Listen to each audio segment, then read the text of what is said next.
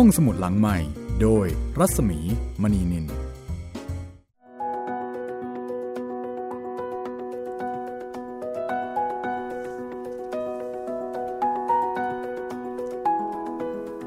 ด้เวลาเปิดทำการของห้องสมุดหลังไม้อีกครั้งหนึ่งแล้วนะคะ ที่นี่วิทยุไทย PBS ค่ะ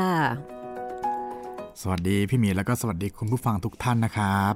สวัสดีทักทายไปทุกแพลต ฟอร์ม แล้วก็ทุกที่เลยนะคะ ทั้งในประเทศไทยแล้วก็ทั่วโลกด้วย ฟังดูเหมือนแบบยิ่งใหญ่มากเลยอลังการนะ เปิดตัวมา ครับผม แต่จริง ๆ ก็เป็นอย่างนั้นนะคะ เพราะว่าหลายท่านอาจจะฟังอยู่มุมใดมุมหนึ่งของโลก เพราะว่าเทคโนโลยีตอนนี้นี่มันเชื่อมโลกแล้วก็ทำให้โลกเล็กลงกว่าที่เคยเป็น ครับผม ก็ไม่ว่าจะฟังอยู่ที่ไหน ฟังวิธีใด ทักทายกันมาได้นะคะ เราจะได้รู้จักกัน ก็ไม่ว่าจะคุณจะฟังทางวิทยุไทย PBS www.thaipbsradio.com หรือว่าจะฟังทางแอปพลิเคชันไทย PBS Radio หรือจะฟังทางพอดแคสต์ห้องสมุดหลังไมค์หรือทาง YouTube Channel ไทย PBS Radio ก็ทักทายกันมาได้นะครับ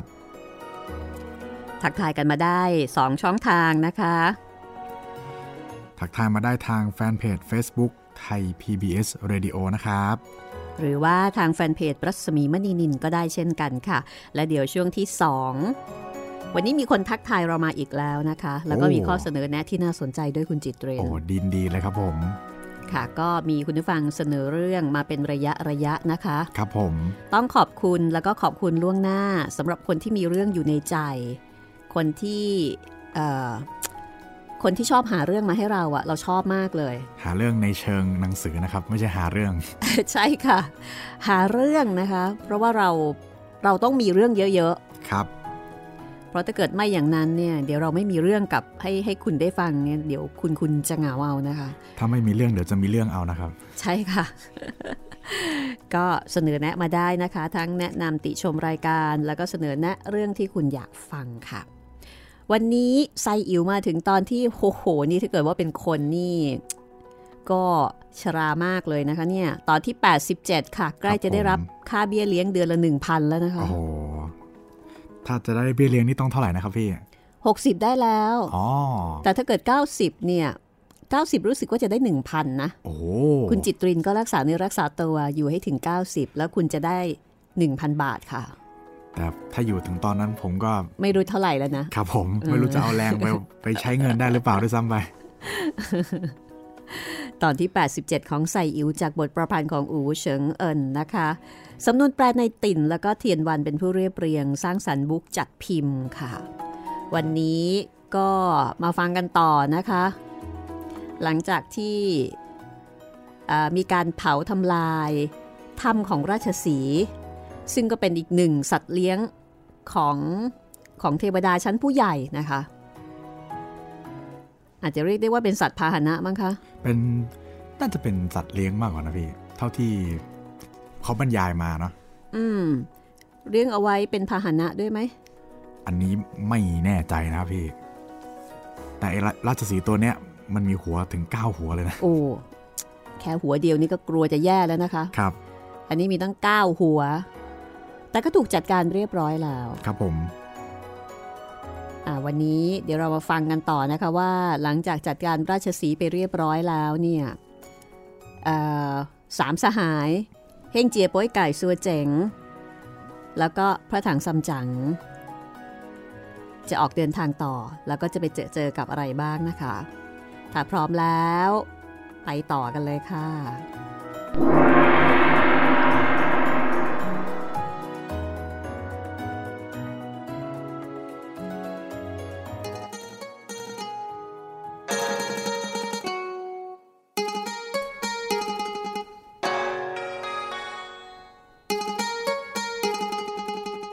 เจงโป้ยกาย แผลงฤทธิ์อุ้มพระเจ้าแผ่นดินกับพระราชบุตรหอกกลับไปที่เมือง ส่วนเฮงเจียก็รับหน้าที่อุ้มพระอาจารย์ถังซัมจั๋งเหาะตามกันไป แป๊บเดียวก็ถึงเมือง แต่ว่าก็เป็นเวลาจวนค่ำแล้วมเหสีนางในข้าราชการผู้ใหญ่ผู้น้อย ก็มาคอยต้อนรับกันอย่างพร้อมหน้า มีมีการสั่งพนักงานให้จัดเครื่องเลี้ยง แล้วหลังจากนั้น ต่างก็ไปพักผ่อนหลับนอนตามที่ พอรุ่งเช้าเจ้าเมืองเง็กคัวจิว ก็สั่งเจ้าพนักงานให้จัดอาหารเจ เอามาเลี้ยงกันอีกครั้งหนึ่งฝ่ายพวกขุนนางข้าราชการผู้ใหญ่ก็พากันมาคำนับขอบคุณทุกๆคนเฮงเจียสั่งพระราชบุตรให้เอาราชสีมาชำละเสียทั้ง6ตัว แล้วก็แล่เนื้อแจกให้ชาวบ้านกินกันคนละก้อน ชาวบ้านชาวเมืองก็มีความยินดี วันนี้โอ้โหได้กินเนื้อราชสีก็เลยทีเดียว ในเวลานั้นพวกช่างเหล็กก็มาบอกว่า เครื่องอาวุธที่ทำเสร็จแล้วเทียกแล้วมันมีน้ำหนักสักเท่าใดเชียว กระบองวิเศษนั้น นักพันช่างคราดและพรองนั้น นักอันละแปดร้อยช่างอืม พอสมควรแล้ว จากนั้นก็มีการเชิญพระราชโอรสทั้งสามมารับเครื่องมือ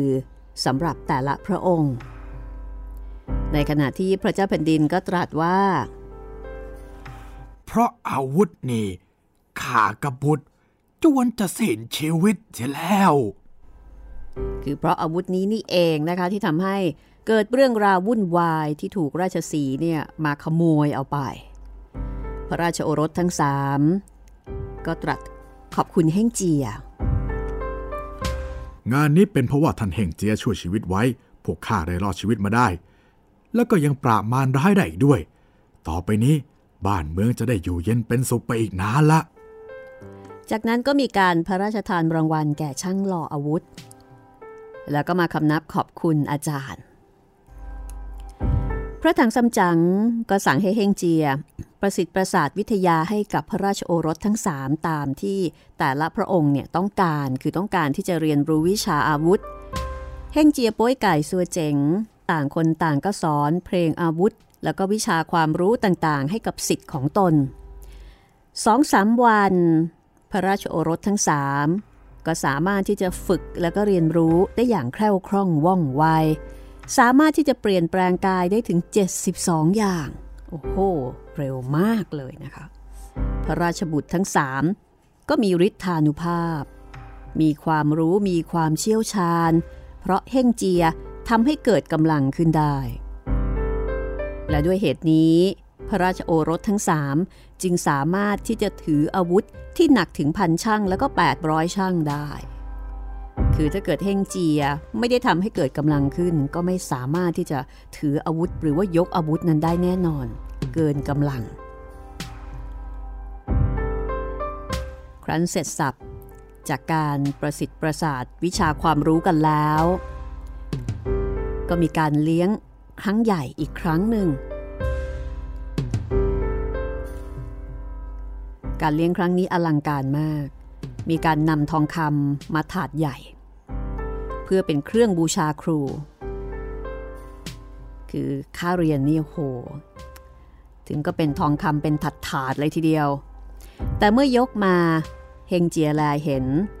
เฮงเจียก็หัวเราะเจี๊ยกเจี๊ยกจงรีบเอาไปคืนเลย พวกข้าถือบวชเงินทองน่ะไม่ต้อง เออ เงินทองไม่ต้องการ ต้องการแต่เสื้อผ้า เพราะว่าสู่รบกับราชสีมันฉีกขาดไปหมดแล้ว ถ้าเอ็นดู ก็ขอท่านให้ช่วยเปลี่ยนให้เท่านั้นก็ดีถมไปแล้ว จากนั้นพระราชโอรสก็รีบให้ช่างเย็บตัดเสื้อผ้าให้ใหม่ เปลี่ยนให้ใหม่ตามที่ต้องการ แล้วก็นำมาเปลี่ยนผลัดทั้งสามคน แล้วก็มีการจัดแจงตระเตรียมข้าวของใส่หาบเพื่อที่จะออกเดินทางต่อ พระถังซัมจั๋งกับสิทธิ์ทั้งสามเมื่อพร้อมแล้วก็มาลาพระเจ้าแผ่นดิน แล้วก็ออกเดินทาง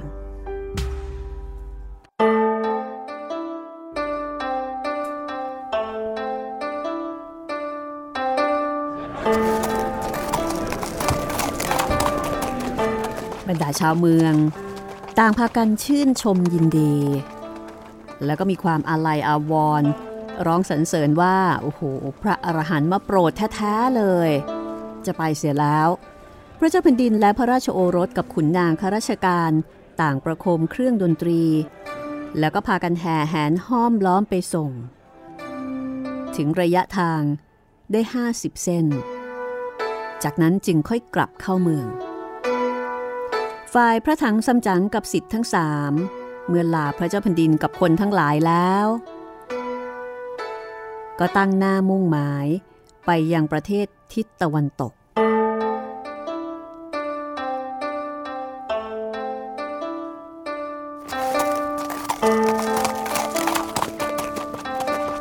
เดินทางมาได้ประมาณสักห้าหกโยชน์พระถังซัมจั๋ง ฮงเจียป้ยไก่สัวเจ๋ง ก็มองเห็น ป้อมแล้วก็กำแพง และดูผู้คนออกแออัด มีการตั้งร้านขายของดูคลึกครื้น น่าสนุกสนาน แต่เมื่อเข้าไปในเมือง เจอเจอกับผู้คนทั้งหลาย และเมื่อผู้คนทั้งหลายมองเห็นโป้ยกาย ซึ่งหูใหญ่ปากยาว สวดเจ๋งหน้าสีหมอก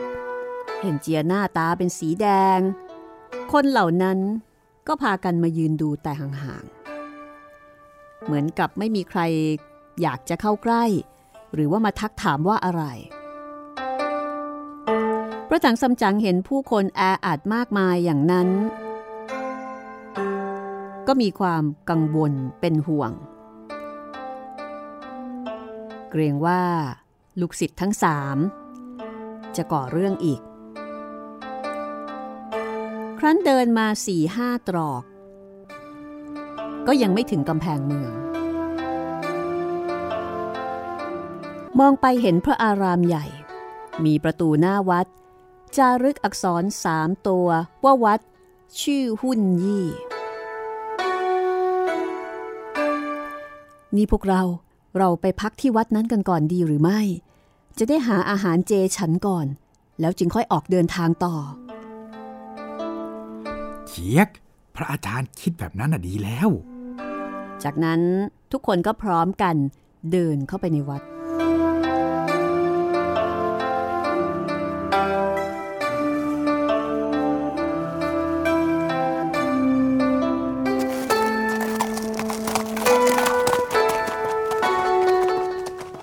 อเดินเข้าไปในวัด ก็เห็นพระสงฆ์องค์หนึ่ง อยู่ข้างระเบียง เดินออกมาทำความเคารพ ยกมือคำนับ แล้วก็ถามว่า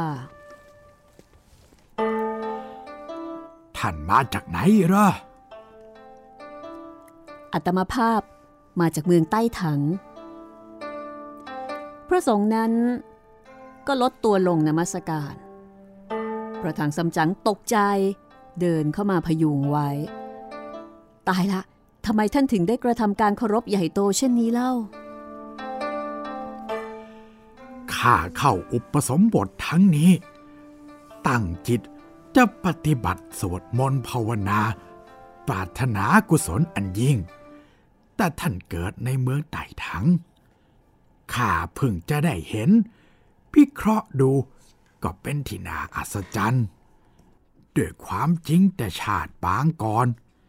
ท่านได้ปฏิบัติบวชเรียนถึงที่แล้ว จึงได้มีความพอใจรับรองดังนี้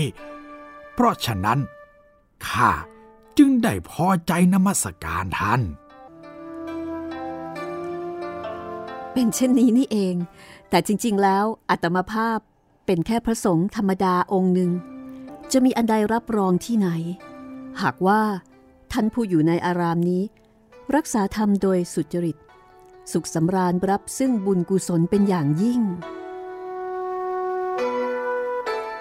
จากนั้น พระสงฆ์องค์ดังกล่าว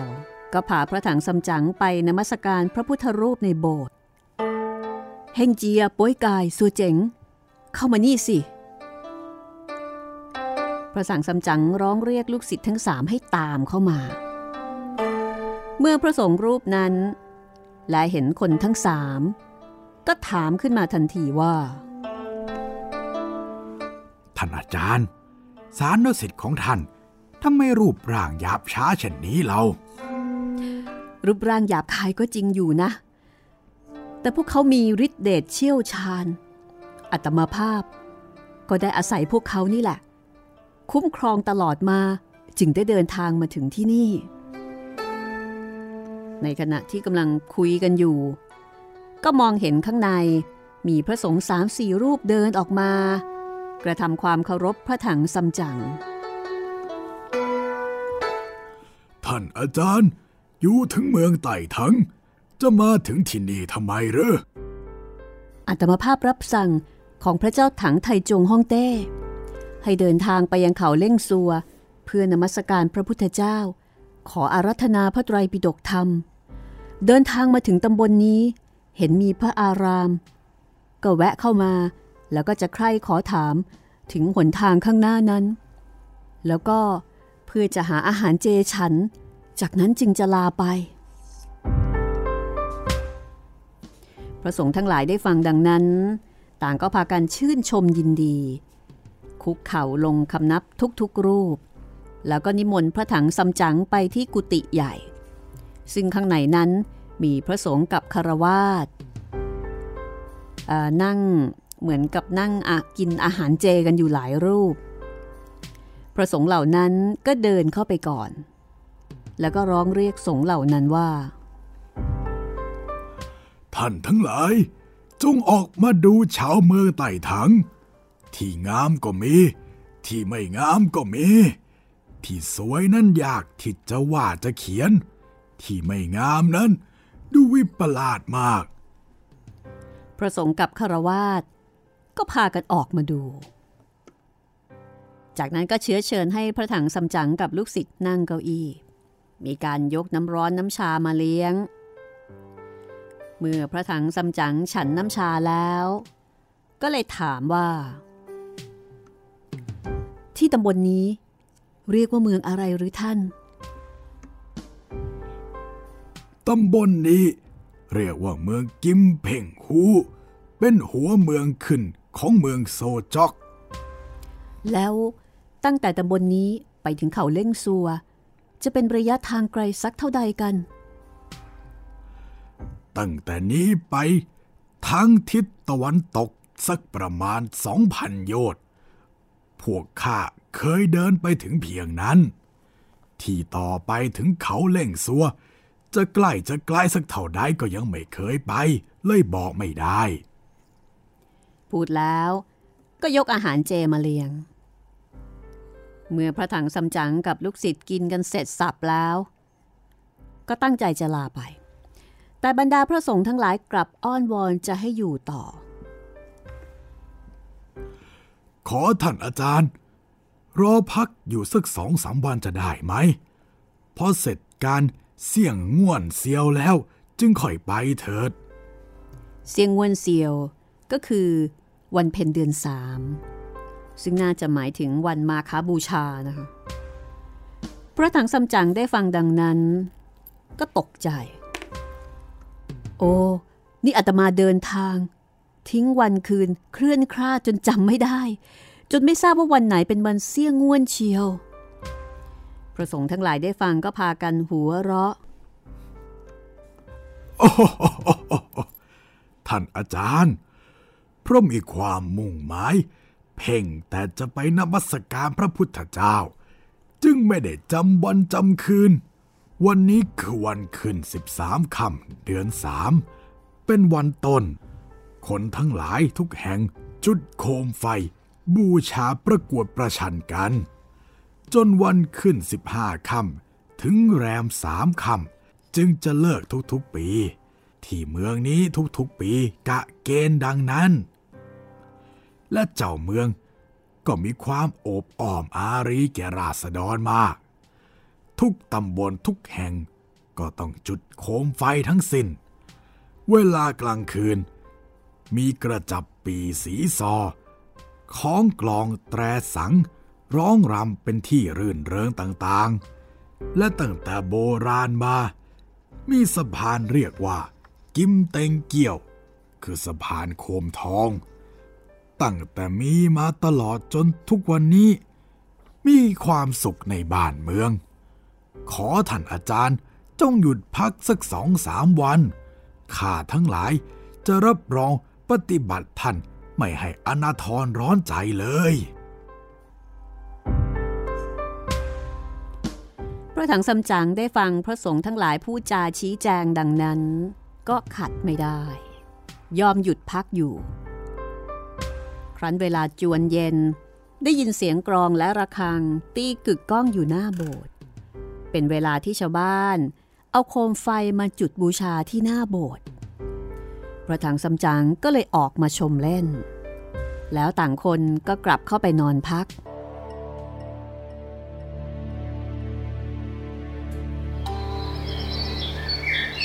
ครั้นวันรุ่งขึ้น เมื่อฉันเรียบร้อยแล้ว พระสงฆ์ในวัดก็มานิมนต์พระถังซัมจั๋งไปเที่ยวชมต้นผลไม้ข้างหลังสวน พอบ่ายก็กลับมาที่กุฏิพอค่ำก็ออกมาดูโคมไฟหน้าวัด แล้วก็เลยพากันไปดูตามถนนใหญ่ จนเวลาสองยามจึงได้พากันกลับมาพักผ่อน ครั้นเวลารุ่งแจ้ง ฉันเสร็จเรียบร้อยแล้ว พระถังซัมจั๋งก็บอกแก่พระสงฆ์เจ้าอาวาสว่า ท่านเจ้าอาวาสอาตมาภาพได้อธิษฐานตั้งใจจะกวาดพระเจดีย์ขอท่านได้โปรด เปิดประตูเจดีย์ด้วยเถิด พระสงฆ์เจ้าอาวาสก็เลยสั่งให้คนไปเปิดประตูพระเจดีย์พระถังซัมจั๋งเข้าไป นมัสการพระพุทธรูปในโบสถ์แล้วก็ออกมาถือไม้กวาดเข้าไปในพระเจดีย์กวาดชั้นล่าง แล้วก็กวาดขึ้นไปทุกๆชั้น พอครบตลอดแล้วก็ลงมา ในเวลานั้น เป็นเวลาจวนค่ำทุกแห่งก็พากันจุดไฟ ในคืนนั้นเป็นวันขึ้น 15ค่ำ เราพากันไปดูตามที่ใกล้ๆนี้สองคืนแล้ว คืนวันนี้เป็นวันเพ็งขึ้นสิบห้าค่ำกำลังดี พากันขึ้นไปดูในกำแพงเมือง จะได้ดูโคมไฟท้องที่สะพาน ท่านจะเห็นเป็นประการใดพระถังซัมจั๋งได้ฟังดังนั้นก็ยินดี ก็เลยไปกับพระสงฆ์ทั้งหลาย แล้วก็ลูกศิษย์ด้วย พากันค่อยๆเดินไปตามถนนหนทาง ที่บัดนี้สองข้างมีการจุดโคมไฟประกวดกันต่างๆ สี ดูสลับซับซ้อนรุ่งเรืองสว่างสวัยไปทั้งสองข้างถนน เป็นเวลาที่ชะตาเมือง มีความเจริญรุ่งเรือง ผู้คนเดินเที่ยวทั้งเด็กผู้ใหญ่ หญิงและชาย เบียดเสียดเยียดยัดอัดแอกัน มีการเล่นเต้นรำต่างๆ กันอย่างสนุกสนาน คณะของพระถังซัมจั๋งแล้วก็บรรดาพระสงฆ์ทั้งหลาย เดินเที่ยวดูงานกันอย่างสนุกสนานมาก จนกระทั่งต่อมา เดินมาถึงสะพานกิมเต็งเกี้ยว พระถังซัมจั๋งกับพระสงฆ์ทั้งหลาย เดินเข้าไปใกล้สะพานพินิษพิเคราะห์ดู ก็เห็นว่า มีตะเกียงไฟครอบตั้งเป็นชั้นๆ ข้างในจุดไฟสว่าง มีสีสอดแซงสีไฟน้ำมัน หอมฟุ้งตลบกระทบจมูก พระถังซัมจั๋งก็เลยถามพระสงฆ์ที่มาด้วยกันนั้นว่า ไม่ทราบว่าน้ำมันนั่นคือน้ำมันอะไร จึงได้มีกลิ่นหอมเช่นนี้ อาจารย์ยังไม่ทราบ คือที่หลังเมืองนี้ เป็นตำบลบ้านหนึ่ง เรียกว่าบ้านห่านเทียนกุย ระยะ 240 โยชน์มีบ้าน 240 หลังเรือน ต้องเสียค่าน้ำมันทุกๆบ้าน แต่เสียผิดกัน ถ้าบ้านไหนมีเงินมาก ก็ต้องเสียเงิน ปีละ200ตำลึง รวมกันจะได้ซื้อน้ำมันทุกๆปี น้ำมันนั้นไม่ใช่น้ำมันธรรมดา มันเป็นน้ำมันจันของมีราคาแพงหนึ่งตำลึงเป็นเงินสองตำลึง นักช่างหนึ่งเป็นเงินสามสิบตำลึง ตะเกียงไฟสามดวงใหญ่ กระถางใหญ่สามกระถาง กระถางหนึ่งต้องใช้น้ำมันห้าร้อยช่างรวมสามกระถางเป็นพันห้าร้อยช่างคิดเป็นเงินสี่หมื่นแปดพันตำลึง ยังต้องซื้อตะเกียงไฟที่จุดแวดล้อมมีต่างๆอย่างนั้น รวมทั้งสิ้นเป็นเงินห้าหมื่นตำลึง จึงจะพอจุดสามคืน ถือว่าเป็นบ้านเมืองที่มีความสวยงามอลังการมาก เฮงเจีย ก็เลยอยากรู้ว่า เจี๊ยก แล้วน้ำมันนั่นน่ะ มากขนาดนั้น จุดสามคืนจะหมดเชียวเหรอสามกระถางนั้นทุกกระถาง มีใส่ตะเกียงวางลงไว้จุดไฟ ใส่ตะเกียงใหญ่ ก็ใหญ่ประมาณฟองไก่ จุดคืนต้นมาจนถึงคืนนี้ ได้มีพระพุทธเจ้าสำแดงภาคออกมาให้เห็นพระองค์ แล้วน้ำมันนั่นก็แห้งหมดไป ไฟก็ดับมืดไปเอง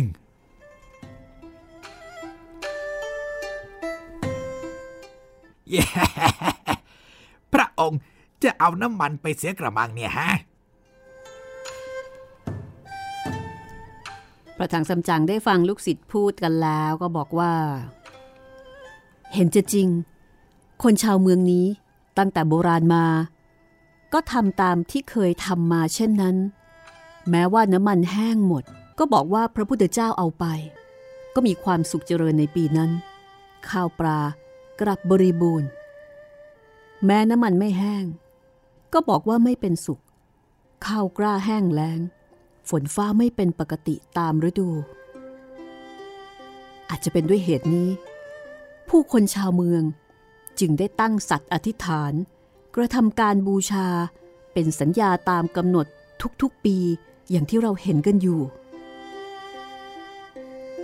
ในขณะที่กำลังคุยกันอยู่นั้น อยู่ๆก็ได้ยินเสียงในอากาศดังอู้อู้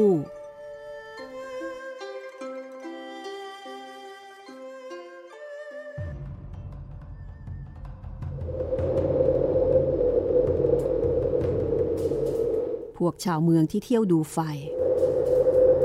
ต่างก็พากันตกใจ พากันหลบหนีไปสิ้นประสงค์เหล่านั้นก็ตั้งตัวไม่ใคร่จะอยู่ นิมนต์ท่านอาจารย์กลับไปเถอะ หากว่าลมมา พระองค์ก็เสด็จมา คือจะโปรดให้เป็นมงคล และจะมาทอดพระเนตรไฟด้วย เอ แล้วทำไมพวกท่านจึงรู้แน่ ว่านี่คือพระพุทธเจ้าเสด็จมา ทุกๆปีมาก็เป็นแบบนี้แหละ ประมาณสองยามเศษก็มีลมพัดมา จึงกำหนดรู้ว่า พระพุทธเจ้าเสด็จมาพระราชทานชัยมงคล เพราะฉะนั้นผู้คนทั้งหลายจึงต้องหลบหลีกไปให้หมดสิน้น อืมอาตมาภาพเอง ตั้งใจคิดถึงคุณของพระพุทธเจ้า เวลานี้ก็เป็นเวลาอันประเสริฐ ที่มีพระพุทธเจ้าเสด็จลงมาถึง เราจะคอยในมัสการจะไม่ดีกว่าหรือประสงค์ทั้งหลายพยายามที่จะนิมนต์พระถังซัมจั๋งให้กลับ แต่พระถังซัมจั๋งก็ไม่กลับยังยืนยันที่จะอยู่คอยนมัสการเข้าเฝ้าพระพุทธเจ้า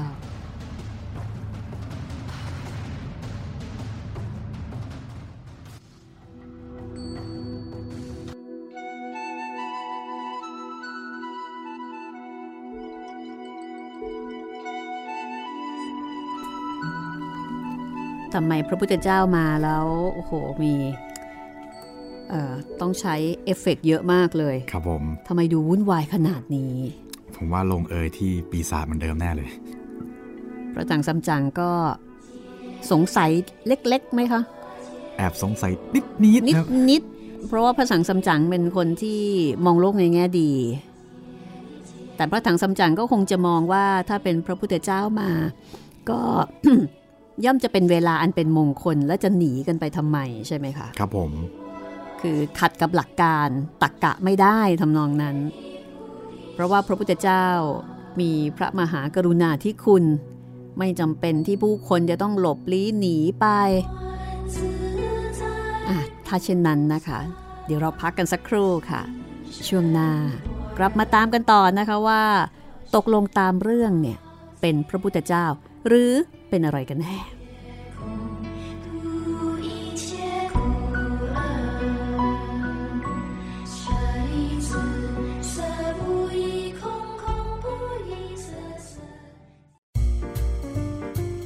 ห้องสมุดหลังใหม่ โดยรัศมีมณีนิน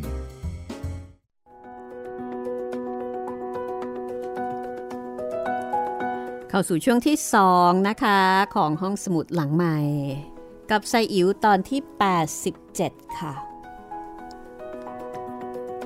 มาฟังความคิดเห็นแล้วก็ข้อเสนอแนะของคุณผู้ฟังกันสักนิดนึงนะคะ ครับผม คุณกรณ์ค่ะท่านแรกเลยนะคะ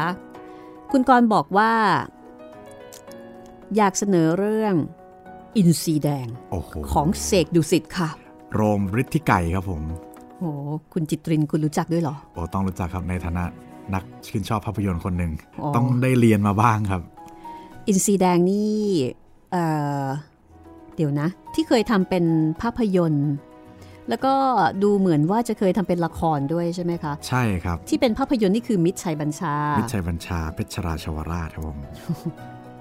คุณจิตรินคุณเสียงดังเลยนะ ครับผม เรากับว่ามีความคุ้นเคยเป็นอันดี ก็จริงๆ ไม่เคยดูหรอกครับ แต่ว่า เอ่อเรียนมาก็ต้องรู้จักบ้างครับผมอ่าฮะยุคนั้นเป็นยุคคู่หูมิตรเพชรลา ค่ะเป็นคู่ขวัญเลยทีเดียวล่ะ ครับ อินซีแดงนะคะ ก็บทประพันธ์ของเสกดุสิตคุณกรณ์บอกว่าน่าจะให้อารมณ์ที่แตกต่างไปจากเรื่องอื่น ๆ ในช่วงนี้เป็นฮีโร่แบบไทย ๆ อันนี้ก็รับไว้นะคะน่าสนใจค่ะ ครับผม อีกเรื่องที่ยังอยากฟังต่อก็คือพันหนึ่งราตรีโอ้โหเล่มถัดจากที่เล่าเอาไว้ คือห้องสมุดหลังไม้เคยเล่าพันหนึ่งราตรีไปแล้วนะคะ แต่ว่ายังเล่าไม่จบ แต่ว่าเรื่องเนี่ยมันก็จบในตัวของมันนั่นแหละครับเพียงผมแต่ว่าโดยเรื่องที่นางสนมเล่านิทานให้ดุรตานฟังเพื่อที่ว่าตัวเองเนี่ยจะได้รอดพ้นจากการเอาไปประหารชีวิต คือมันยังไปไม่ถึงจุดสุดท้าย ยังไม่ถึงคืนที่พันหนึ่งร้อยอ่าฮะ แต่ว่ามันก็จะมีนิทาน นิทานซ้อนนิทาน ซ้อนนิทานแล้วก็ซ้อนนิทานนะคะยังกับเวตาลครับ ประมาณนั้นเลยนะคะ โอ้โหพลเล่าเองก็เวียนหัวบ่อยๆเหมือนกัน คืองงไอ้ตกลงไอ้ตัวนี้นี่มันเรื่องไหน มันเรื่องไหนมันยังไงเนี่ยงงไปหมดเลยแต่สนุกมากนะคะ ขอบคุณมากค่ะ คุณกรณ์ที่เสนอแนะมานะคะ คุณเอกกิจนะคะ บอกว่าสวัสดีครับ ผมติดตามรายการห้องสมุดหลังไมค์มาได้ไม่นานนัก ทราบมาว่าแฟนรายการสามารถแนะนำหนังสือเข้ามาได้ ผมจึงขออาสาแนะนำและเชื้อเชิญให้อ่านหนังสือแนวร้อยเล่มที่คนไทยควรอ่าน หรือหนังสือทรงคุณค่าของโลก 100 เล่มอ่าประมาณนี้ครับ ครับผมค่ะสำหรับผมขอแนะนำหนังสือเรื่อง กามนิตวาสิทธิฉบับสมบูรณ์ แปลโดยเสถียรโกเศษอ๋อเสถียรโกเศษแล้วก็นาคประทีปนะคะ เป็นนามปากกาคู่แล้วท่านก็ทำงานด้วยกันครับ เป็นหนังสือนวนิยายที่อิงและแอบนำคำสอนอาของพุทธมหายานมาใช้ มีความสวยงามทางด้านภาษาอย่างมาก และเป็นหนึ่งในหนังสือที่คนไทยควรอ่านด้วยครับ จริงๆแล้วเรื่องการมนิตวาสิทธีเนี่ยเคยอ่านเอาไว้ตั้งแต่สมัยที่ห้องสมุดหลังใหม่อาอยู่ที่อีกคลื่นหนึ่งอ๋อครับนานผมมากแล้ว ตอนนั้นคุณจิตรินน่าจะอยู่ประมาณมัธยมนะคะโอ้โห เกือบหลายปีเกือบสิบมาแล้วปีครับ หลายปีแล้วค่ะครับตั้งแต่ช่วงที่เริ่มทำห้องสมุดหลังใหม่ แล้วก็ทำมาได้สักพักหนึ่งนะคะเอ่อตอนนี้ไฟล์ก็กรรมนิตวสิทธินี้ไม่ไม่มีนะคะ ผมเพิ่งจะเข้ามาเป็นแฟนรายการ เนื่องจากเพิ่งจะทราบว่ามีรายการนี้ เพราะว่าบังเอิญมีเพื่อนรีวิวทางหน้า Facebook ครับ โอ้ ขอบคุณคุณเพื่อนมากเลยนะครับ ลองย้อนหลังกลับไปดู เห็นคลิปเสียงย้อนหลังไป 3 ปี แล้วก็ไม่มีชื่อหนังสือเรื่องที่ผมกล่าวไว้นะครับ ครับอืมก็เลยเสนอมานะคะ ไม่ทราบว่าเสียงอ่านที่เก่ากว่าที่ปรากฏหน้าเว็บ และในแอปไทย PBS Radio จะหาฟังได้ที่ไหน หรือว่าก่อนหน้านี้ไม่ได้อัพขึ้นระบบ มีเท่าที่เห็นครับ เพราะถ้ามีจะได้ไปค้นหาแล้วก็ฟังดู อ๋อ ก็ ถ้าเก่ากว่าในหน้าเว็บนะครับ ก็เดี๋ยวจะพยายามทยอยลงมาให้ทีละเรื่องสองเรื่องนะครับผมค่ะก็บางเรื่องยัง บางเรื่องก็มีไฟล์ครับ บางเรื่องก็ไม่มีแล้วครับผม แล้วก็บางเรื่องอาจจะติดขัดอะไรเล็กๆน้อยๆครับ ก็เลยยังไม่ได้ยังไม่ได้ลงเหมือนกัน คุณเอกกิจบอกว่าส่วนตัวก็มีหนังสือเยอะบางเล่มหนาก็จะอ่านไม่จบง่าย ๆ ต้องหาเวลาว่างจริง ๆ แต่การมีเสียงอ่านทำให้สามารถเปิดฟังขณะทำอย่างอื่นได้ แล้วก็ได้อัธรสจากเสียงของผู้อ่านและเอฟเฟกต์ขับรถนั่งทำงานจุกจิก หรือว่าหลับตาพักสายตาก็ยังฟังได้ ขอบคุณนะครับ เดี๋ยวผมจะไปลองค้นหาดูครับ ตอนนี้ฟังไซอิ๋วอยู่ ติดงอมแงม ใช้หูฟังบลูทูธฟังเดินไปเดินมาก็ฟังได้ คนอื่นก็ไม่รู้ว่าฟังอยู่ครับ ขอบคุณคุณเอกกิจมากค่ะอะตอนนี้นะคะ เข้าไปในเมืองนี้กันอีก อีกสักนิดหนึ่งก็แล้วกันนะคะว่า ตกลงเนี่ย พระพุทธเจ้ามาจริงเหรออืมพระถังซัมจั๋งก็คงจะแอบสงสัยด้วยเหมือนกันนะคะครับในคืนวันขึ้น 15ค่ำเดือน 3 ก็อาจจะเป็นวันมาคบูชานั่นเองนะคะ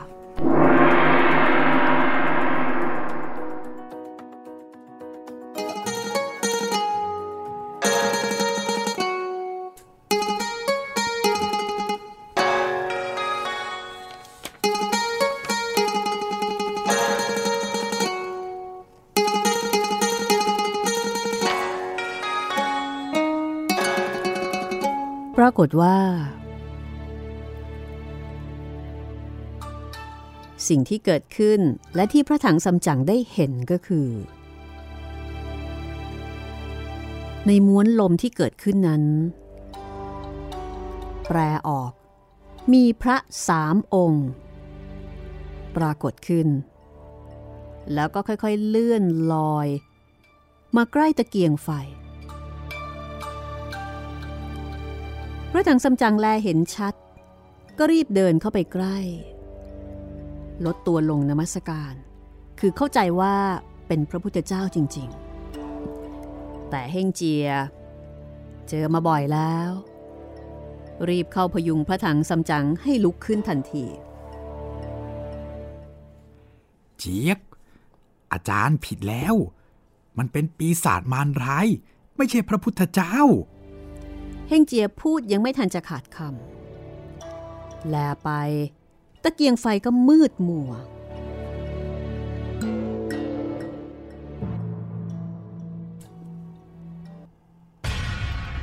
จากนั้นมีเสียงลมพัดอู้ แล้วก็หอบเอาร่างของพระถังซัมจางไป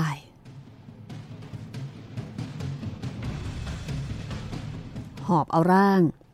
แทรกเมฆ เหาะไปอีกต่างหาก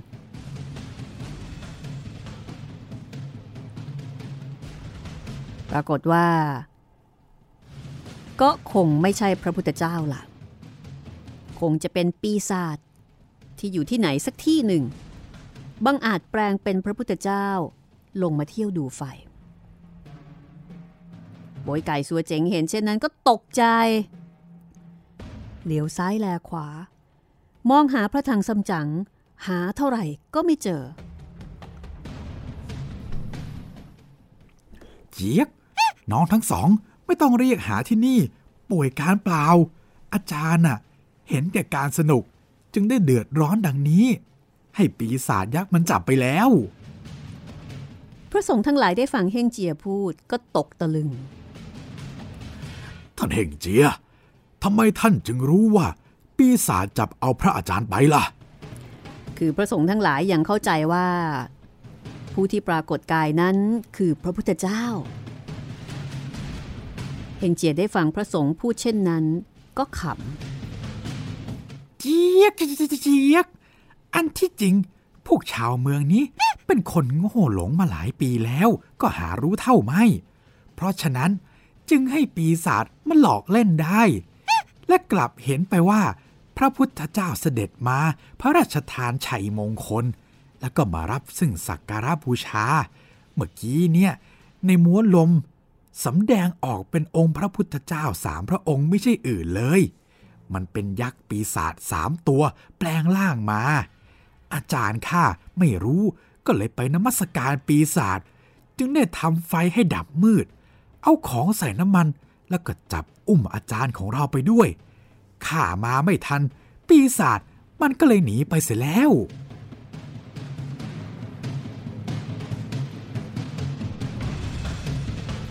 สัวเจงเห็นเช่นนั้น ก็เลยถามว่าแล้วจะทำอย่างไรกันดี เฮงเจียบอกว่า ให้ป้วยไก่กับสัวเจ๋งรีบกลับไปพร้อมกับพระสงฆ์ทั้งหลาย แล้วก็ไปดูเก็บข้าวของกับม้า รักษาเอาไว้ให้ดี ส่วนตัวของเฮ่งเจียนั้น จะเหาะไปตามม้วนลมดังกล่าว พอสั่งเสร็จเรียบร้อย เฮงเจียก็เหาะขึ้นกลางอากาศ ได้กลิ่นคาวลมพัดไปทางทิศตะวันออกเฉียงเหนือ เฮงเจียรีบเหาะไปตามสายลม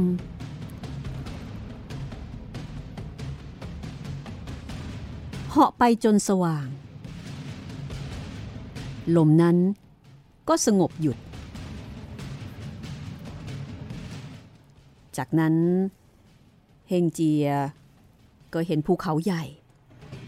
สูงตระงานเทียมเมฆเฮงเจีย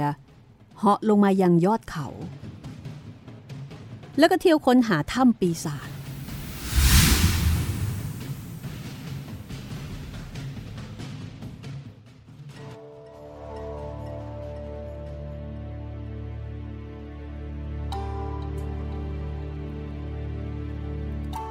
มองไปข้างเนินเขา เห็นคนสี่คน กับไก่และแพะสามตัว ข้างทิศตะวันตกกำลังข้ามเนินเขามาเฮงเจียพิเคราะห์ดูโดยละเอียดก็จำได้ ว่านั่นคือเจ้าปี เจ้าเดือน เจ้าวัน เจ้าเวลาทั้งสี่แปลงกายมาเฮงเจียชักกระบองออกมา กระโดดลงจากยอดเขา มาสกัดที่ข้างเนินเขา แล้วก็ร้องตะหวาด เจี๊ยบเจ้าพวกนี้ ซ่อนหัวออกหาง จะไปไหนฮะ เจ้าทั้งสีได้ยินก็ตกใจ แปลงกลับเป็นรูปเดิม รีบคุกเข่าคำนับเฮ่งเจีย ท่านไต่เสีย ยกโทษให้ข้าก่อนเถอะ เจี๊ยกไม่ในอาศัยใช้ท่านมานานแล้ว ทำไมจะเกียดคร้านทั้งเดือนก็ไม่เห็นมา ข้าเนี่ยเพิ่งเห็นหน้าท่านวันนี้ ทำไมจึงไม่คุ้มครองรักษาอาจารย์ของข้า แล้วนี่พวกท่านจะไปไหนกันฮะ เจ้าทั้งสี่บอกว่า อาจารย์ของเฮ่งเจีย คือพระถังซัมจั๋งนั้น ปราศจากสมาธิจิต มาหยุดพักที่เมืองกิมเพ่งหูในวัดชื่อหุนยี่ มัวแต่หลงเพลินในความสนุกจึงได้เกิดความทุกข์ขึ้น เพราะว่าตอนนี้ถูกปีศาจยักษ์ จับพระถังซัมจั๋งไปที่เท้ามาหาชมพู แต่ว่าเจ้าเทพาอารักษ์ ดูแลรักษาพระถังซัมจั๋งอยู่จึงไม่เป็นอันตราย ที่ข้าพากันไล่แพะสามตัวอย่างกระเหิดกระหอบมานี่ ก็เพราะว่าแพะนั่น คือซ้ำเอียงไข่ไก่ แปลว่าจะเปิดช่องอากาศ ทำลายความคับแค้นของอาจารย์ท่านเท่านั้น เฮงเจียก็เลยถามว่าภูเขานี้ เป็นที่อยู่ของปีศาจหรืออย่างไร เจ้าทั้งสี่ก็บอกใช่แล้ว เขานี้มีชื่อว่าเขาแชเล่งสัว แล้วก็ในถ้ำนี้ก็มีถ้ำหนึ่งเรียกว่าถ้ำเฮี้ยนเองต๋อง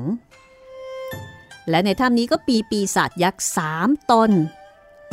ตนที่หนึ่งเรียกว่า ซิฮันไต้อ๋อง ที่สองเรียกว่า ซิซูไต้อ๋อง แล้วก็ที่สามเรียกว่า ซิตินไต้อ๋อง ปีศาจทั้งสามอาศัยอยู่ในถ้ำนี้กว่าพันปีแล้ว แล้วก็ไอ้เจ้าปีศาจทั้งสามนี่มีนิสัยชอบกินน้ำมันจันมาตั้งแต่เด็กๆ เมื่อสำเร็จภาคเปลี่ยนแปลงได้แล้วจนทุกวันนี้ มันก็มักจะแปลงกายให้เหมือนพระพุทธเจ้า เพื่อไปหลอกลวงชาวบ้านชาวเมือง แล้วก็ไปหลอกลวงชาวเมืองกิมเพ่งหูทำให้เจ้าเมืองแล้วก็ขุนนางใหญ่น้อย มาตั้งเครื่องสักการะบูชา ตามตะเกียงไฟด้วยน้ำมันจันทร์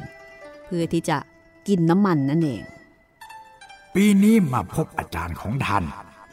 มันรู้ว่าเป็นผู้สำเร็จ จึงได้อุ้มพาเอาไปไว้ในถ้ำไม่ข้ามวัน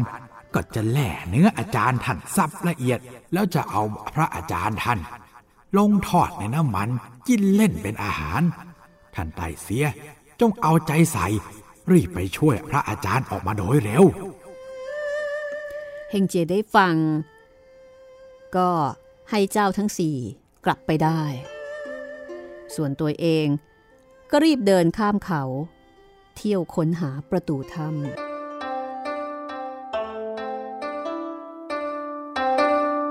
เดินมาได้ประมาณสักสองเส้น ก็แลเห็นที่ข้างริมลำธารมีปรกศิลา มีบานประตูสองบาน บานหนึ่งเปิดข้างบนมีอักษรจารึกว่า เขาแชร์เล่งซัวทำเฮี้ยนเองต๋อง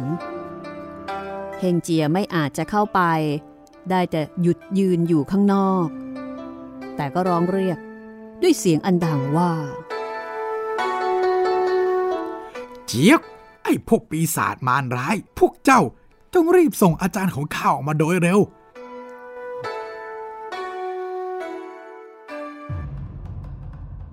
ปรากฏว่า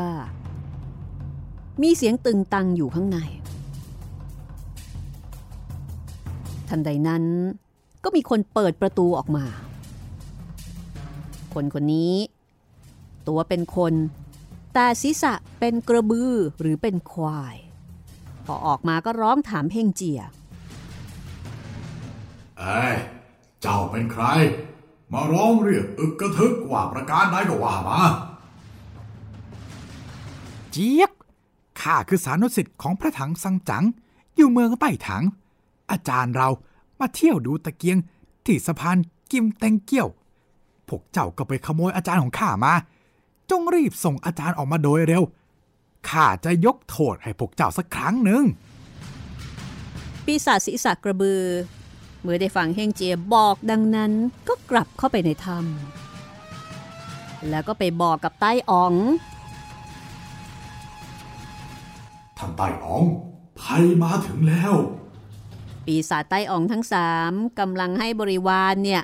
จับพระถังซัมจั๋งถอดเสื้อผ้าออก แล้วก็กำลังชำระล้างร่างกายให้สะอาด เพื่อที่จะแล่เนื้อทอดน้ำมัน แล้วก็เอามากินกัน พอได้ยินปีศาจควายบอกว่า งานเข้าแล้ว เกิดเรื่องแล้ว ไตอ๋องที่หนึ่งก็เลยถามว่า เอ๊ะมันเกิดอะไรขึ้นเหรอ ปีศาจควายก็บอกว่าที่ข้างนอกตอนนี้ มีคนคนหนึ่งหน้าตาดุดปรามาสูนมาร้องทวงอาจารย์ บอกว่าให้รีบส่งออกไปโดยเร็วไตอ๋องที่หนึ่งได้ฟังเช่นนั้น ก็นึกกลัวอยู่ในใจ ตายละเราเพิ่งจับมาได้ ก็หาได้ถามเขาว่าชื่อแซ่อะไร นี่เจ้าพวกปีศาจน้อยๆ เอาเสื้อผ้ามาใส่ให้เขาก่อน แล้วพาตัวมานี่ ให้ข้าเนี่ยซักถามดูจะได้หายสงสัย คือตอนที่จับมาไม่ทันได้ซักถามเลยว่าเหยื่อที่จะกินนี้ ชื่ออะไรกันแน่หรือว่าเป็นใครมาจากไหน ปีศาจน้อยๆบริวาร ก็เอาเสื้อผ้า ใส่ให้กับพระถังซัมจั๋งจากนั้นก็พาพระถังซัมจั๋งมาคุกเข่าต่อหน้าใต้อ๋องคนที่หนึ่ง ได้โปรดไว้ชีวิตข้าด้วยเถิด นี่พระสงฆ์พระสงฆ์มาจากเมืองไหนฮะทำไมเห็นรูปพระพุทธเจ้า แล้วเจ้าจึงไม่หลีกหนีไปมากีดขวางข้ายทำไม อัตมาภาพเป็นพระสงฆ์อยู่ในบังคับของพระเจ้าถังไทจงฮ่องเต้ พระองค์มีรับสั่งให้อัตมาภาพ ข้ามไปไซที ไปที่วัดลุยอิมยี่ ขออารัธนาพระไตรปิฎกธรรม เดินทางมาถึงเมืองกิมเพ่งฮู เข้าไปในวัดชื่อหุนยี่ ก็เพื่อที่จะหาอาหารเจฉัน พระสงฆ์ในอารามนั้นก็มีน้ำใจชักชวนให้พักอยู่ต่อ เพื่อให้ดูตะเกียงไฟ เพราะว่าเป็นฤดูทำการมงคลเสียงง่วนเซียว อาตมาภาพจึงได้มาดูไฟที่สะพานกิมเต็งเกี้ยว แล้วก็เห็นใต้อ๋องแปลงเป็นพระพุทธเจ้า อาตมาไม่ทราบ เมื่อเห็นแล้ว ก็พอใจอยากจะนมัสการ เพราะฉะนั้น จึงได้กลายเป็นการกีดขวางใต้อ๋องดังนี้ตั้งแต่เมืองไต่ถังมาถึงนี่ ระยะทางก็ไกลมาก แล้วมากันกี่คนเนี่ย แล้วมีชื่อเสียงอะไรบ้างพระถังซัมจั๋งก็เลยเล่าให้ฟัง ว่าตัวท่านเองนั้น เมื่อครั้งยังเป็นคารวาสแซ่ตัน เมื่อบวชได้ชื่อว่าเฮียนจึง ส่วนนามที่พระเจ้าแผ่นดินใต้ถังตั้งนั้น คือถังซัมจั๋งแล้วก็เล่าให้ฟังว่ามีลูกศิษย์สามคน คนที่หนึ่งชื่อหงอคงเฮ่งเจีย หรือเกาซีเทียนใต้เสีย ฝ่ายปีศาจเมื่อได้ยินพระถังซัมจั๋งเอ่ยถึงเฮ่งเจีย หรือว่าซีเทียนใต้เสีย ก็นึกครั่นคราม สยดสยองอยู่ในใจ เอ๊ะซีเทียนไต่เสียคนนี้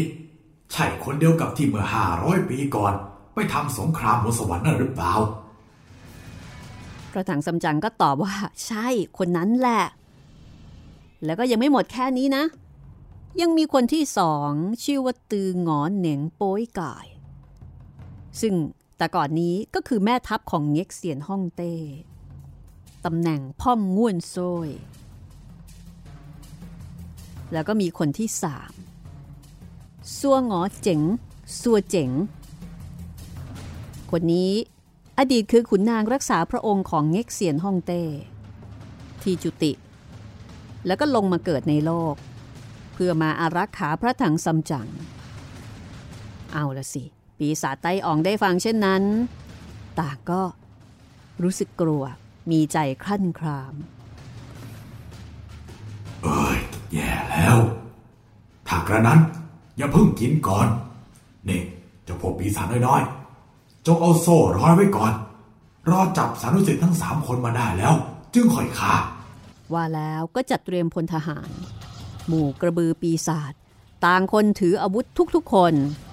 แล้วก็ยกออกจากถ้ำมีคนถือธงนำหน้ายกเป็นกระบวนออกไป ตีกรองแล้วก็มีเสียงม้าล่อ ดังโกลาหล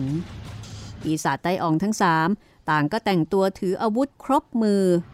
มีท่วงทีแข็งแรง คุมพลยกไปออกไปที่หน้าประตู จากนั้นก็ไปร้องตวาดด้วยเสียงอันดังว่า เฮ้ย ใครที่ไหน ถึงสามารถมาร้องท้าทายในดังนี้ ไม่เกรงกลัวความตายหรือไงฮะ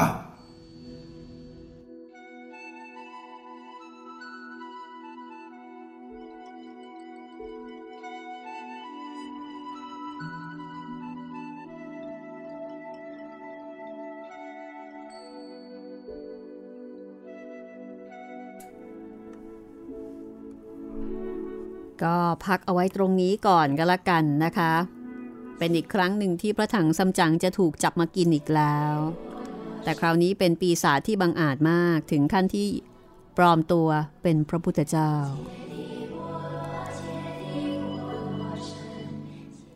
ก็นึกถึงสมัยนี้เนาะที่มักจะมีคนปลอมตัวใช่ไหมปลอมตัวเป็นคนโน้นคนนี้เป็นตำรวจเป็นทหารเป็น เชื้อพระวงศ์คือเป็นใครก็ได้ที่จะทำให้ตัวเองเนี่ยสามารถที่จะไปเรียกค่าคุ้มครอง แล้วก็สามารถที่จะหาผลประโยชน์ได้ แต่ว่าไอ้เจ้านี่นี่ร้ายกาจมาก แปลงเป็นพระพุทธเจ้าเลย เรื่องราวจะเป็นอย่างไรต่อไปนะคะ ติดตามได้กับตอนหน้าตอนที่ 88 ค่ะ ของไซอิ๋วันนี้หมดเวลาเปิดทำการแล้วนะคะ พวกเราไปก่อนนะคะ สวัสดีครับ สวัสดีค่ะ